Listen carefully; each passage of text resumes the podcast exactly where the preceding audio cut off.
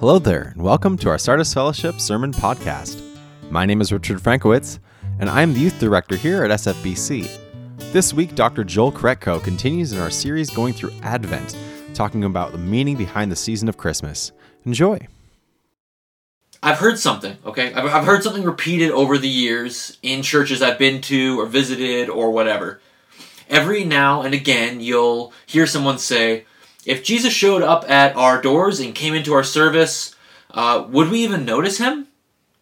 It's an interesting question, right? It kind of prods at our, uh, how our the culture of our church, and I think it's getting at something important. Uh, the, the heart, it's right. Do we have a community that's so united with Christ that we would welcome him and love him if he showed up here? Like that, that, that that's good stuff. That's right. That's good. We, we want that. But but at the same time, I think the answer behind the question, if Jesus showed up at our doors and came into our service, would we even notice him? I think the answer, would we even notice him, is absolutely yes. Why? Well, well, first off, because he would not be wearing clothes like you. Is your sweater made of cotton and wool? Jesus wouldn't be wearing that. He'd be in long robes, probably made of one fabric. What about the front doors? Did you all hop uh, into the baptismal uh, outside so that you could be ritually cleansed before you entered the sanctuary? You didn't. Too cold for you? Still, it's getting really cold out there. Well, we, we don't have one, right? We don't have ritual cleansing pools, uh, mikvot, as they called them back then. But Jesus, he'd probably be standing out there and have been asking, where is it? Where's, where's your mikvot? Or your mikvah? Uh, when our when, so he would come in. Let's say he walks in the doors, and when our greeters say hi to him, let's say Kevin, "Hey there, are, you new here? Uh, do you know what you get in return? Shalom lecha, lama ata osef lo Shabbat. Peace to you. Are you having a good day? Why are you gathering? It's not the Sabbath. I mean, our greeters are amazing, at last I checked, and Kevin, you can let everybody know now. Uh, I don't think God often gives the gift of tongues to to interpreting tongues to our greeters. It doesn't happen at least every Sunday. Uh, Kevin, you can d- double check on that one. Okay, and, I forgot to mention. So Jesus. So Jesus, he, he comes in and he's walking now down uh, the middle of the of the uh, of the sanctuary aisles here, and he's got a little rope, and he's leading a beautiful uh, one year old lamb down the aisle here. Uh, he's also covered in dirt, and he's got a big bag on his back from traveling. He's, he's just going up to offer a sacrifice for Mary because she was feeling sick this week. She couldn't make it, and so he's gonna he's gonna bring the, this lamb for sacrifice for her. Uh, she she takes the lamb to Pastor Rod. Uh, Rod, who I imagine is sitting over here if watching the video. Uh, he takes it uh, to Rod and says, uh, "Okay, so uh, and uh, Rod now has the gift of interpretation too, so he can understand the Aramaic." And uh, says, "Okay, Rod, how would you like to to cut its neck and drain the blood?" Hands the animal over to Rod. Rod, I imagine, kind of goes big-eyed and uncertain what to do. And then he, after he does that, he'll come up to the front, light some incense, probably raise his hands, look up to the sky with open eyes, and start singing a psalm loudly for all to hear.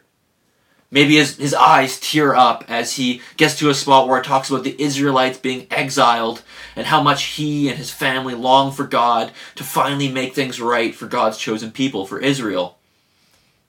After church, he makes sure not to eat even to eat or even touch one of the various amazing pork roasts our congregants make. I'm thinking of uh, Andrew or Jeremy. Like the, the, we, we got good chefs here, but he wouldn't touch it. So you're sitting here. If Jesus showed up at our doors and came into our service, would we even notice him? What do you think? Yes, yes, you would. Why? Because Jesus was a first century Jew. God came to our earth and he was a first century Jew. He lived a Jewish life under the law of Moses. He was culturally and ethnically a Jew. And that's and that's really important. It affects your life and how Christians live their lives. But it's important in one kind of way and really deadly in another. In fact, a lot of early Christians were getting this they were getting this wrong. And, and that's what we see in the passage that we're looking at today. So if you could, please turn to Galatians chapter 4. I'm going to add a few, a few verses here or there from the end of, the, of chapter 3 as well. So let, us get some context as we, as we open up here. This is a letter written by the Apostle Paul, a guy who's bringing the message of Jesus to uh, those who are especially not Jewish, so Gentiles, nations, those who are not ethnically ethnically Jews. He's writing this letter somewhere around 45, between 45 AD and 55 AD. That's 20 years or so after Jesus died and rose from the dead. He's writing to this area. And so this is a picture I have of, uh, of Galatia, this kind of larger area in the ancient, uh, in ancient um, Asia Minor area, uh, modern day Turkey and he's probably writing to south to the South Galatian area there. And uh, we he we're not sure exactly where he's writing from. It could be to the east in Antioch. You might be able to see it on the map there, or in the west in somewhere like Ephesus or Corinth. Uh, the point is, he brought the gospel to these people, mostly non-Jews, and at one point he did that, and now, and now he's not there anymore. What happened when he left? That's the question. That's what's going on with this letter. Why is this letter being written? you got to think this is an actual letter of an actual guy who Apostle Paul who wrote this to these churches in this area. Okay, the whole story of this letter is that there are these people called Judaizers. Uh, that's what he calls them. There are folks who, putting it simply, they came and said, yes, being a follower of Jesus, being saved by Jesus of Nazareth, great. Yes, we're on board. But you need to follow some of the Old Testament laws too. Just a few. Um, there were big few ones that they seemed to, to really focus on. It was, it was mostly circumcision, Sabbath, holy days, and food laws. That's what we can kind of pick up from the context. And, I mean, weren't they on to something? Israel had been following these laws for centuries, haven't they? How on earth was it right to stop now? Uh, I, or to make a change now? I just told you what it would look like for Jesus to, to walk into our service. Wouldn't he have done those things as a Jew? Yeah. So why shouldn't his followers do the same thing? Follow Jesus. Follow the law. You, can see their argument, right? So Paul, he's in the middle of a letter trying to correct them on this matter. And, like I said, uh, this is this is really important for us who want to follow Jesus today. So we, we're picking up in the middle of his argument. What you need to see is that Paul is switching back and forth between talking about life as a Jew throughout Israel's history and life now for all of God's people in the church, and particularly Gentiles he seems to be writing to. He's going to be uh, he's going to signal this switch with the pronoun we or our. So we or our will be talking about we Jews in the past. So that's really important for interpreting this passage. Okay, so here it is. But before faith came, we, Jews in the past, were guarded under the law constrained until the coming faith was revealed.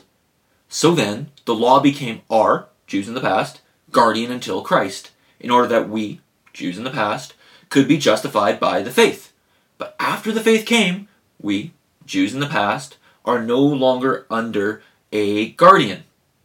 So you, you need to think, uh, and uh, they're saying basically that you need to follow some of the Old Testament law to be in a right relationship with God.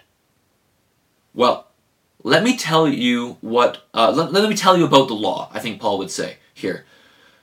Before before the faith came, um, that is this thing we call Christianity, belief in Christ, the fulfillment of God's promises. That's the faith. Like you got you got to think you got to see here that he's saying this new thing with Jesus is what he's talking about because there was still faith in the Old Testament. Abraham um, believed God, put faith in God, and he was counted righteous. So there's still faith in the Old Testament, but before the faith came, kind of the culmination of the Christian faith, um, before that happened, th- things weren't all sunshine and rainbows.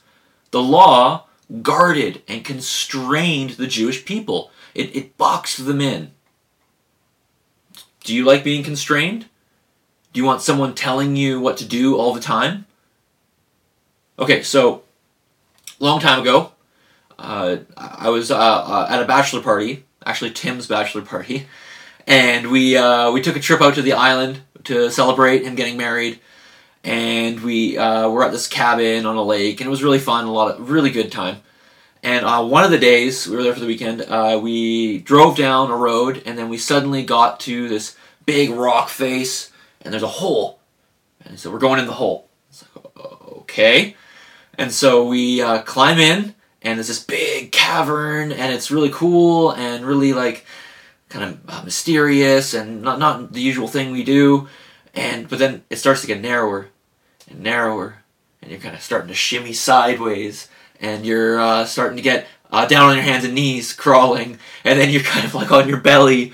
And uh, at that point, when you're on, when I'm on my belly and I'm surrounded by rock for how many miles or kilometers or whatever, and I'm thinking to myself immediately, "There's going to be an earthquake. There's going to be an earthquake, and this is how I die." This is it. It's going to be horrible. I hate this. I feel so constrained and guarded and boxed in right now.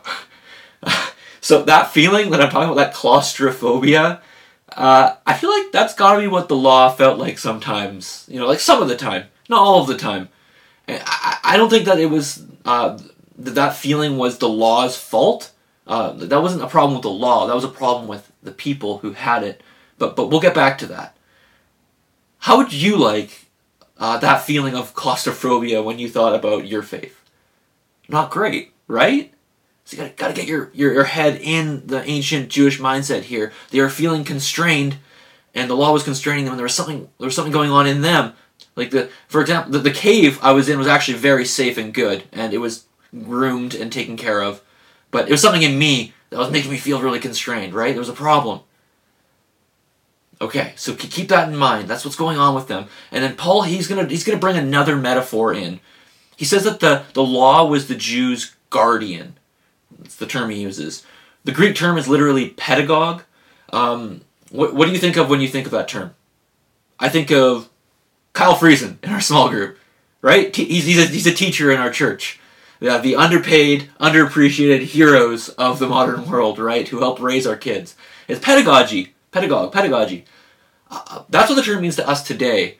Back then, it was different. A pedagogue was not a teacher like we think of the term pedagogy.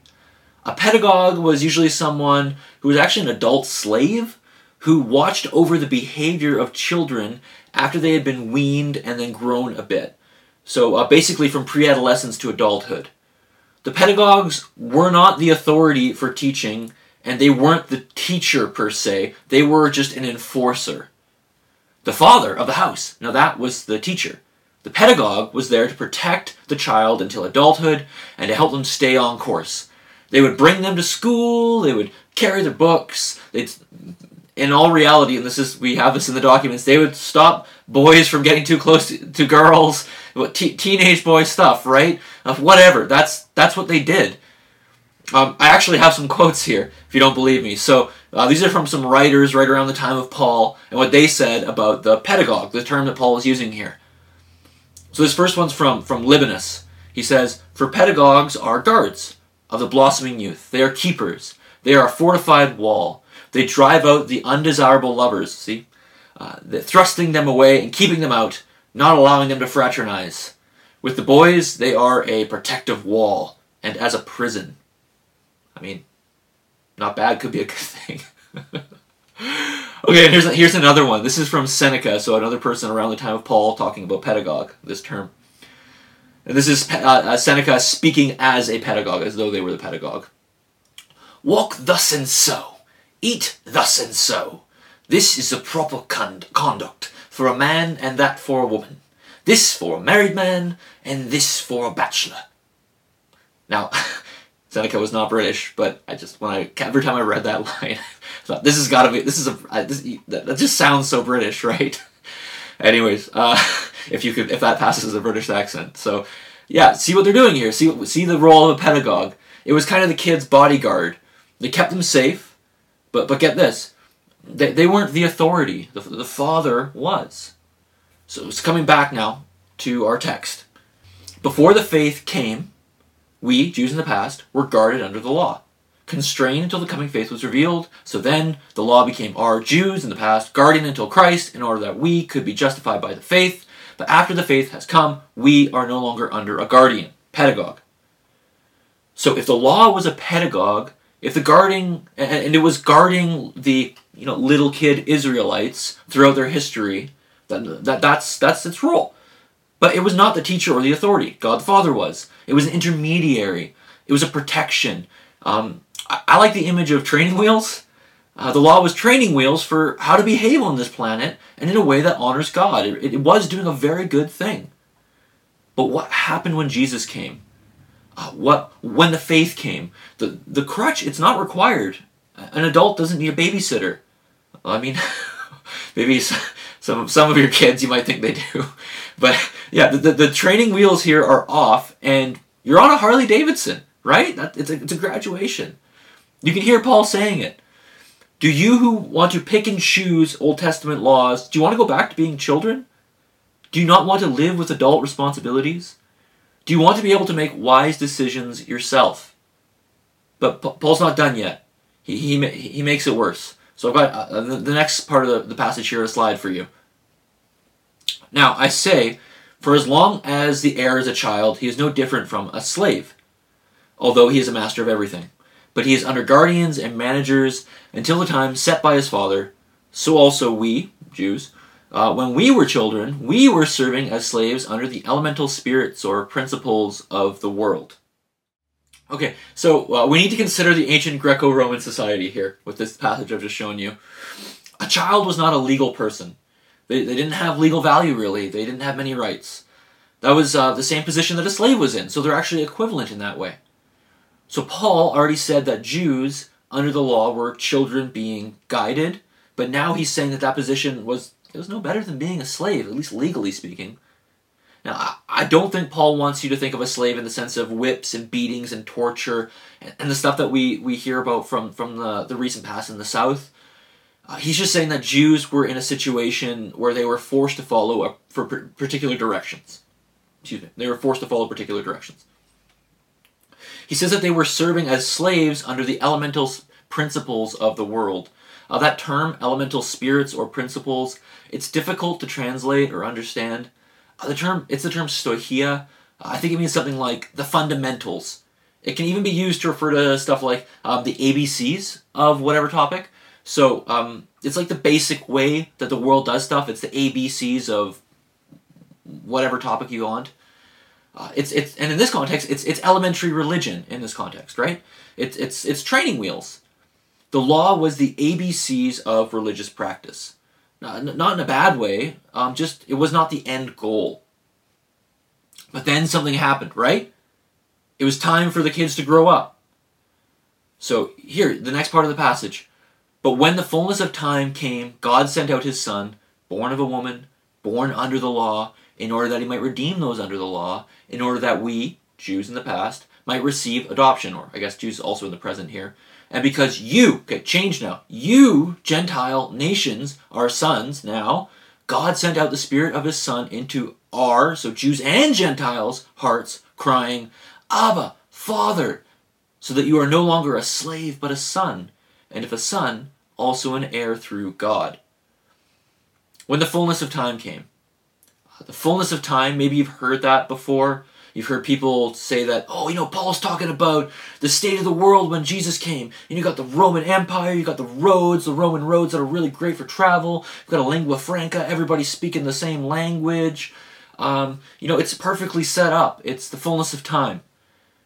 Ah, uh, like I, I love the idea and, and typically the enthusiasm and trying to figure out what the text says, but I, that's not what it's referring to. Because you got to follow the text, right? What what did Paul just talk about before this? The time period what was it what time period is he talking about? He's talking about the period between adolescence and adulthood. The fullness of time in the metaphor it's when they're an adult right? So the time with the pedagogue's over and they've uh, they've become adults and they're legal adults and um, they've matured. That's what he's talking about the fullness of the time of he's they're out of that relationship with the pedagogue for us, uh, it's the driver's license, it's legal drinking age, it's being able to vote and moving out of the house. You're doing adult things now. Well, I mean, maybe some of us wish moving out was part of a part of this, but hey, I won't say anymore. and, okay, so what's the event uh, that's going to bring uh, the people, God's people, to adulthood? How, how are they finally going to grow up? And this is what the text tells us. God sent Jesus. God sent out his son, born of a woman, born under the law, in order that he might redeem those under the law, in order that we, Jews, might receive the adoption. God sent his son, Jesus, the second person of the Trinity, God's very self. And he, he did it in the most mind boggling way. He entered the world through birth. Jesus was born of a woman. He was, he was a human. He was born into real life like we are here. Like you are there and I am here. He, he was experiencing it through the optic nerves and he's seeing things with his optic nerves in his eyes and going to his brain and nervous system and like all that. He's a real flesh and blood person, but it was God. And it's crazy, but and, and, and because he's in the world like this, uh, he was a real uh, first century Jew, born to a Jewish woman in the first century, born to Mary. And he came born under the law. That is, he came, like I said, as someone who's in the Jewish system, under the law. He came as one of his own people, as an Israelite. He came and he lived out the life and lifestyle that he had asked them to adopt the law. Jesus was born under the law so that he could redeem those under the law. Now, it might be tempting to say, Yes, I am under the law, and Jesus came to redeem me. That's what this passage is talking about. That's a mistake. In this context, Paul is talking about Jesus coming for Jewish people. Remember that we, he's using to, to refer to being a Jew. So remember, follow the context here. Now, why is that important? Why does it matter that Jesus was born a Jew under the law to redeem Jewish people? You might say, so that he could follow the law perfectly and impute that righteousness to us. That, that's a way of looking at it, for sure. But the thing is, the, the law was not just moral commands. Re- read your Old Testament. It was a whole ethnic system, a societal system. It involved rituals, dietary restrictions, travel plans, holidays, social structures. It's really all the moving parts of an entire self sustained culture. Uh, a lot of the law was symbolic practice. Uh, think about the dietary laws. Um, I mean, don't they seem a little bit arbitrary? Uh, we can only eat bacon now, right? God doesn't care. But the point of those laws originally was to separate the Israelites from the nations around them, to teach the lesson that we have to create ways of being different and showing that difference. In the ancient world, who you ate with, it was really a big matter of consequence because uh, at a dinner table, you would uh, make treaties and covenants with other nations. Uh, the table was a place of fellowship, and the table was a place where um, you would have your closest associations. And so, to have these di- these dividing lines would actually stop certain relationships from being formed and certain gods from entering into the uh, the Israelite system. So, there's a purpose for this in the Old Testament law, and that was a really good way of teaching a lesson in the first millennium BCE or the late second millennium BCE. But times change, cultures change, symbols change, meals change, and with ch- with that time change comes the need for adaptation. The training wheels can't hold an adult. But more importantly, that period under the law taught the lesson that exterior commands and boundaries aren't actually beneficial if there's no heart change. Israel kept failing to keep the law. They, they were cursed. And Jesus came to redeem them from that judgment from God. Uh, that's what Paul's referring to here. He says uh, this just just prior. He says Christ redeemed us Jews from the curse of the law by becoming a curse for us, for Jews. Creating an external culture and set of societal rules and norms didn't work because there was something wrong with the internal. It kept leading to a curse. Read your Old Testament over and over and over. It just didn't work, even though the law was good there was something wrong. They, they were constrained, even though they were totally safe by the law, and the law was good, like me in a cave, right? But something in me was saying, ah, no, there was, there was, wrong, there was something within me that was wrong. Living under the law taught the Israelites this lesson. I mean, some of us might wish that when you got up uh, tomorrow morning, Monday morning, you looked out your window, the sun's shining down, and suddenly the sun gets brighter and a light shines down and a scroll, heavenly scroll descends uh, from the sky, and it uh, you open it up, and it tells you exactly what to do for the whole week to live a righteous life in our culture. Down to, to, to the subpoint C3A Roman numeral 3. It's got everything for your whole week. And that sounds great, right? Like, man, wouldn't wouldn't we love to just have that? Because like, how how are we supposed to be engaging in our life and our culture and all that? It's very confusing. But here's the thing: the history of Israel tells us it wouldn't work. We need internal transformation. Culture changes. New situations require wise and adaptable ways of approaching things. It wouldn't work for us, and it didn't work for Israel. And Jesus comes into Israel's broken system. God did not immediately get rid of that system. Jesus didn't come and say, All right, that didn't work. Well, now, okay, we're going to move on to the next thing here. Uh, let's get some Gentiles in here. Let's do something different. No, he did. He didn't. He lived a Jewish life. He, but he also didn't come as a moral Greek. He, he, he could have, right? I, he could have lived a perfect moral life as a Greek, couldn't he? like eat bacon but not be but, but, but, but be perfectly moral like yeah i imagine he could have maybe maybe i'm crazy there uh he could he could have come as a greek philosopher right like god can do what he do what he wants and live a perfect life but no god met his people in the culture they were in in a failed project that didn't embody what the law was trying to guide them towards the pedagogue a very good pedagogue uh, in and of itself was not keeping the teenager in check like it was supposed to. And I mean, are we surprised here? I, I don't know about you, but me, when I was a teen, teenager, I, I think you would have needed more than 50 bodyguards, and maybe that wouldn't even have worked to keep me from checking off this list of all the things you shouldn't do by the time you're 18. Like, it was, it was terrible, right? How do you stop um, a teenager from making stupid choices? yeah, I, I, don't, I don't know, and I'm sure some of you can resonate with that. Um, I mean, one off the top of my head, I had maybe some of you have seen my high school pictures. I had like the the, the Justin Bieber swoosh haircut. Like I actually had that, and I, I like to claim I had it before him, but I mean, there's debate there, and uh, yeah, I mean, I would like to think I'm the, the, the trendsetter, but anyways, I had that, and I really wish I would have had a pedagogue to just kind of come and snip, snip, snip, snip, because it was terrible. It was ugly. In hindsight, it's embarrassing, and I've tried to uh, completely um, cleanse the internet of these photos. So if you have one, I'm sure some of my friends do. Don't show anyone. But anyways, yeah, I had that, and I, it would have been nice to have a pedagogue to, to stop me. But how do you stop a teenager, right? So so Israel, they're they're that's their same history. They rebelled against the pedagogue. It didn't work. They needed an interchange. I needed to see that that haircut was terrible. So, if Jesus walked in here in the church you're in right now, uh, with a rope, singing a psalm, and bacon avoiding, that doesn't it doesn't mean much to us.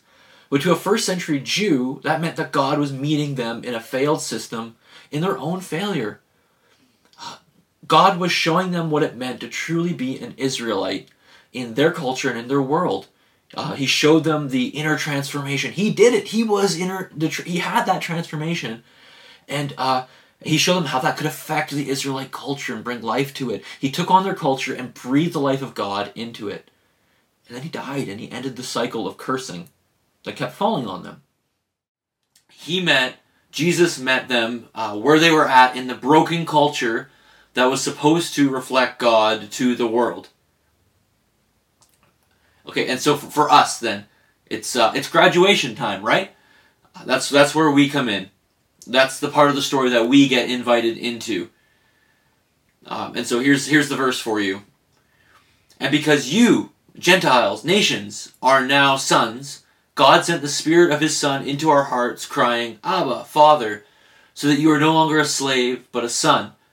And if a son, also an heir through God. So you sitting here today um, you you are the continuation of this story. Jesus is meeting you by His Spirit in your broken culture. Uh, God is meeting us in the world where, where we're living in. And, and first off, He's offering up forgiveness, transformation to everybody. Like you, you can call God Abba, Father. The term Abba, it's it's an Aramaic term for like dad or something like that. it's not mommy or daddy language, but more of a close familiar familial familial term um, that an adult child might use for their parent. Um, for whatever reason, later in life, for me, uh, when my dad would, would phone me, I would always say, uh, "Hey, pops." Um, that's my that's my adult term for him. I call my dad pops. Uh, that, that's kind of what's going on here. God becomes dad. God becomes pops. He's, he's a good good father. A good good pops. Like like that kind of thing. An, an adult to uh, adult kind of familiar familial term. And I love this language of Abba because like to think about the metaphor uh, that he just used.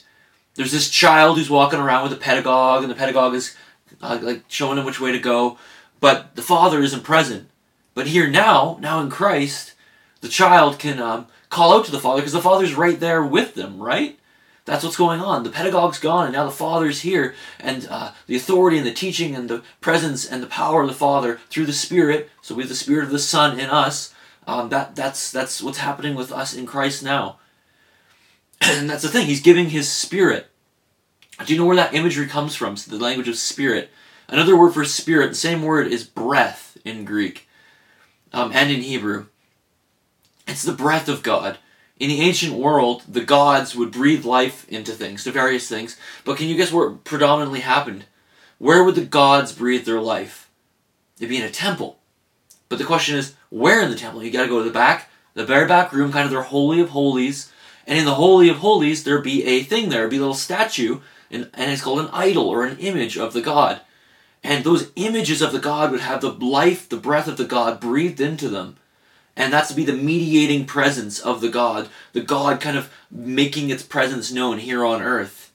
Now here's the question: in Yahweh's temple, where was the idol, the image?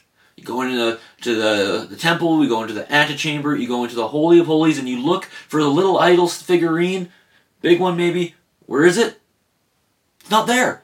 There isn't one. So where is Yahweh's image? That's the thing. Humans are made the image of God. We are where the breath of God is being breathed into. The Spirit of His Son coming into us is the Spirit, the animating breath of God, like in the ancient world. It's this image of God coming into us and transforming us from the inside and making us into something else. That's where the breath of God, the Spirit of God is. So if you're a Christian and then He's breathing life into you and the presence of His Son into you so that you can be the image of God to the world, just like Jesus was the image of God to the Jewish people.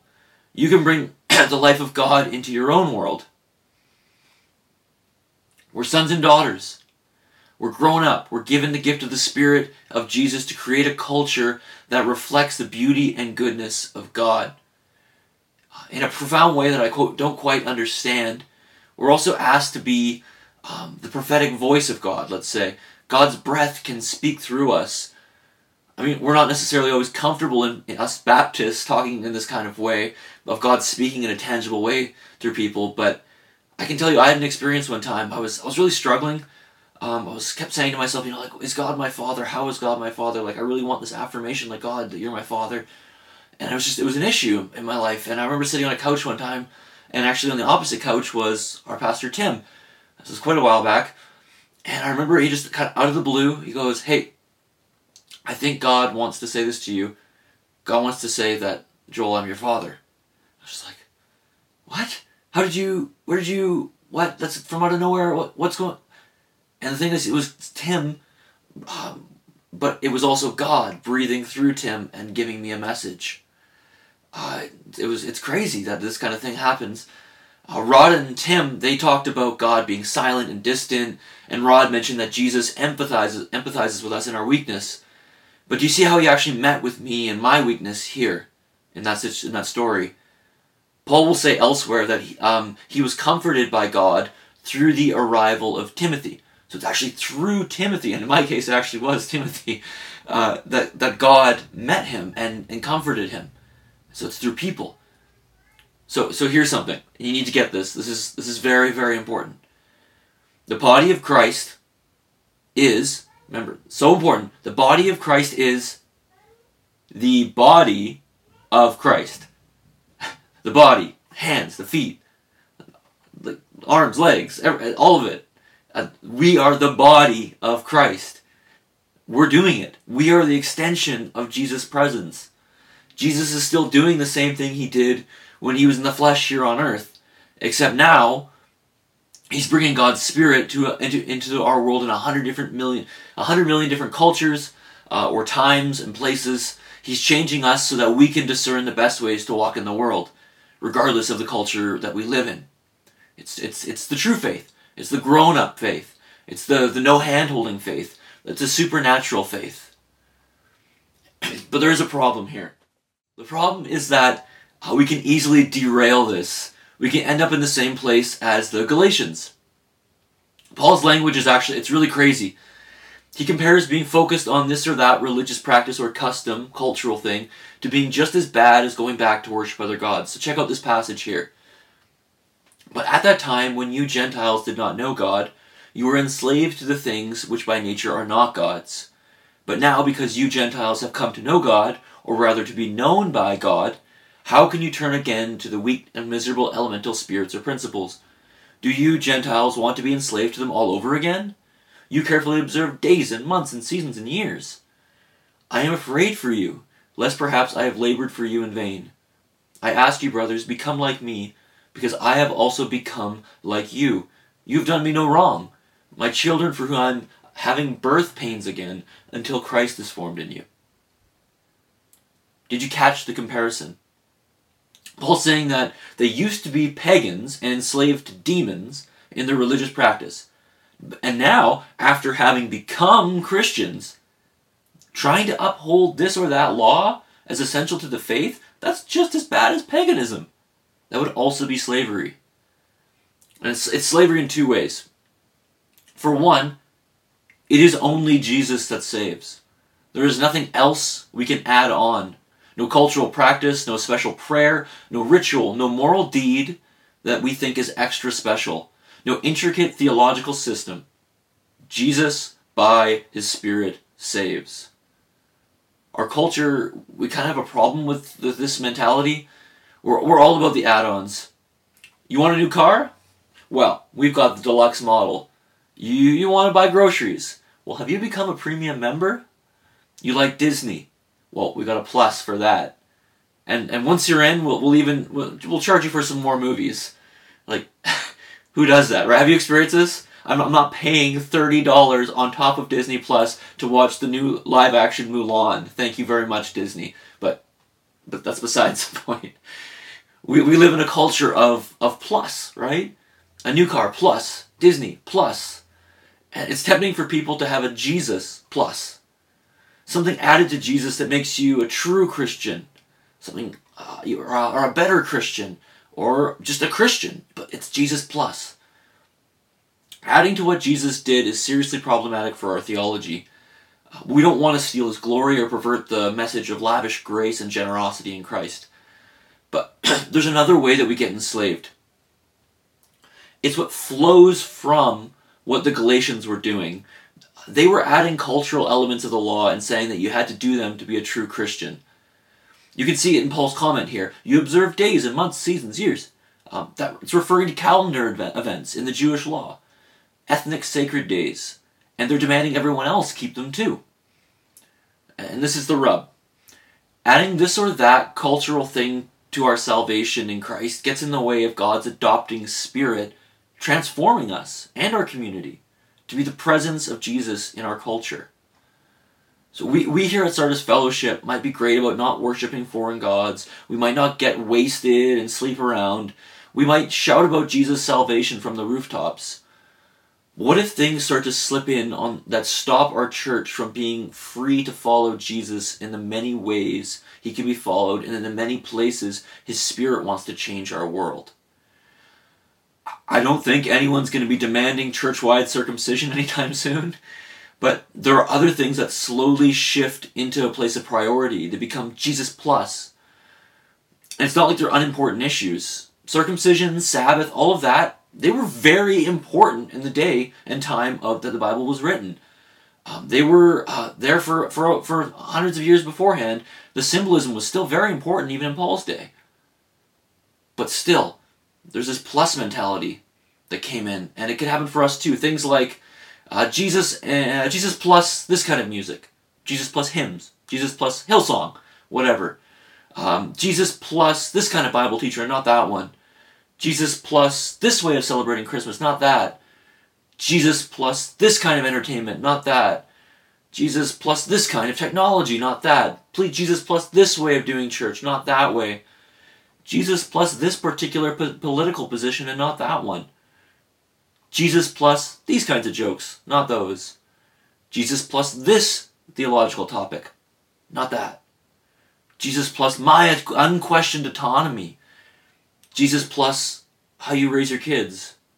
Jesus plus how you live out your marriage. Everything I've just said, all of these things can vary from culture to culture, from people to people. You might think your way of doing it is the right way or the biblical way.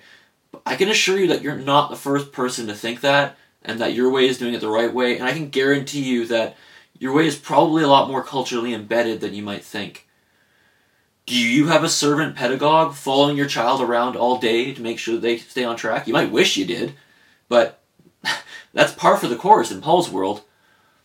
I mean, the very fact that I'm standing here speaking to you for what's supposed to be 30 minutes but always ends up being 40 minutes for me, um, from a makeshift kind of pulpit on a Sunday where we meet in a building, like none of that is technically biblical. The early church met mostly in small groups in houses and house churches. This is a cultural thing we do. Is it good? Yes. Is it the only way to do things? No. Is it wrong? No. Should we be seeking the Spirit of Jesus to guide us? Of course. Into the, uh, to guide us into the most life giving things. But we become blind to these things and we assume our way is the right way. We almost subconsciously become Christians plus. The Galatians were Christians plus. They thought that certain cultural or religious practices couldn't be changed. I don't think many of us here would uh, tell people that they're not believers for this or that thing they do. It doesn't happen too often. But I think we might judge them very harshly on the inside. I know I've been that person before. We can't create hierarchies of better Christian or lesser Christian. We're all, we're all just Christians. We're all on the exact same plane. No one is better, no one is worse. And as soon as we start to make those divisions, we lose the ability to be incarnational people. People who, like Jesus, bring the presence of God into a specific time and place. So it's not cultural packaging we're looking for. Paul tells us what we're looking for, and I'll show you here in some of the verses taken from Galatians. He says, what Jesus will look like is that there is neither Jew nor Greek. That is, ethnicity or cultural differences will not make you better or worse. There's neither slave nor free. Whatever social hierarchies that is, our culture might eh, create, we, we tear them down. Everyone's equal. There's neither male or female. Men are not better than women. Women are not better than men. We're all equal because we are all one in Christ Jesus. And it looks like the Spirit. It looks like love, joy, peace, patience, kindness, goodness, faithfulness, gentleness, self control. It's people who have crucified the flesh together um, and reject those that way of living. And, and we live by the Spirit. We walk by the Spirit. That same word, that stoicheia, it's the same thing here. It's just the verb form. It's this idea of keeping in step, the one, two, three of the Spirit. Carry the burdens of one another. That's our goal. And it doesn't matter this or that cultural thing, circumcision, whatever, for the, neither this nor anything matters. But the only thing is that we are a new creation. That's Paul's vision. Isn't that great? Isn't that what we're looking for? What it would be like? A church without superiority complexes, dividing lines, dominating hierarchies, class divisions, full of the Spirit and the fruits of the Spirit, killing sin, following where the Spirit might lead, caring for one another, letting Jesus be the, the, the, the foundation of salvation. That's what, that's what Jesus looks like in today's culture. And we can lose that incarnational reality. Paul says this this is the last slide. I ask you, brothers, become like me because I have also become like you. You've done me no wrong, my children, for whom I am having birth pains again until Christ is formed in you. We can lose the ability to be incarnational people, people who imitate what God did in Jesus. It happened to the Galatians. Christ was no longer formed in them. They weren't like Paul in their adaptability and Jesus alone mentality. They allowed cultural issue, issues, important issues that is, to get in the way of the of this gospel transformation, the spirit reaching into all avenues of life. We can't have that happen. So if Jesus walks in here, we're walking in today to our church, would we notice him? Well, I hope so, but, but not in the way I said at the start. I actually hope Jesus already does walk in here every day. In some of you, in all of you, in me, in the body of Christ, and I hope He's bringing God to the various lives we live. That beauty of the incarnation, it's the miracle God has done. Jesus lives and He breathes resurrection life and presence into us. And in some profound way, we continue the incarnation. Not that we become God, but that God is moving and breathing and living with us for each, uh, for each other, for us, and in the world. So where where are you? Are, are you walking in the Spirit? Are you imagining how your life could be the breath of God and what Jesus would want to look like in the 21st century? How do you view other Christians in the way that they do life? Are you critical? For others, I wonder, um, maybe some of you, you coming to church has kind of been your Jesus plus thing. You know, you go to church and that's my cultural thing and that makes me a Christian, but that's not our calling. We're called to something more to be so much more. So I'm inviting you this week, uh, I'm inviting you to humility, to ask where God might show us the uh, to ask if God might show us the areas that it's become Jesus plus in our church, in our lives, in how we judge others, or perhaps even we see it in other people and we, we have to give a loving, kind word and say, hey, that's not just Jesus alone here. You've brought something in that's actually not the that's not the gospel. It's got to be just Jesus, and, and we got to be careful things don't slip in. So I'm inviting you to ask the breath of God to come into, uh, to, and for God to breathe His life into you, so that you can be the presence of Jesus in the world. So that when you walk into a room, someone might warmly say, "Huh, that person reminds me of someone." Right? That's the goal. So thank you so much. I'm gonna cut it here. I can barely talk now. thank you all for uh, for coming out this week, and uh, yeah, God God bless you as you go out in your week. Thanks for listening to our Sardis Fellowship Sermon Podcast. If you'd like to learn more about our church, please check out sardisfellowship.com. Have a great day and God bless.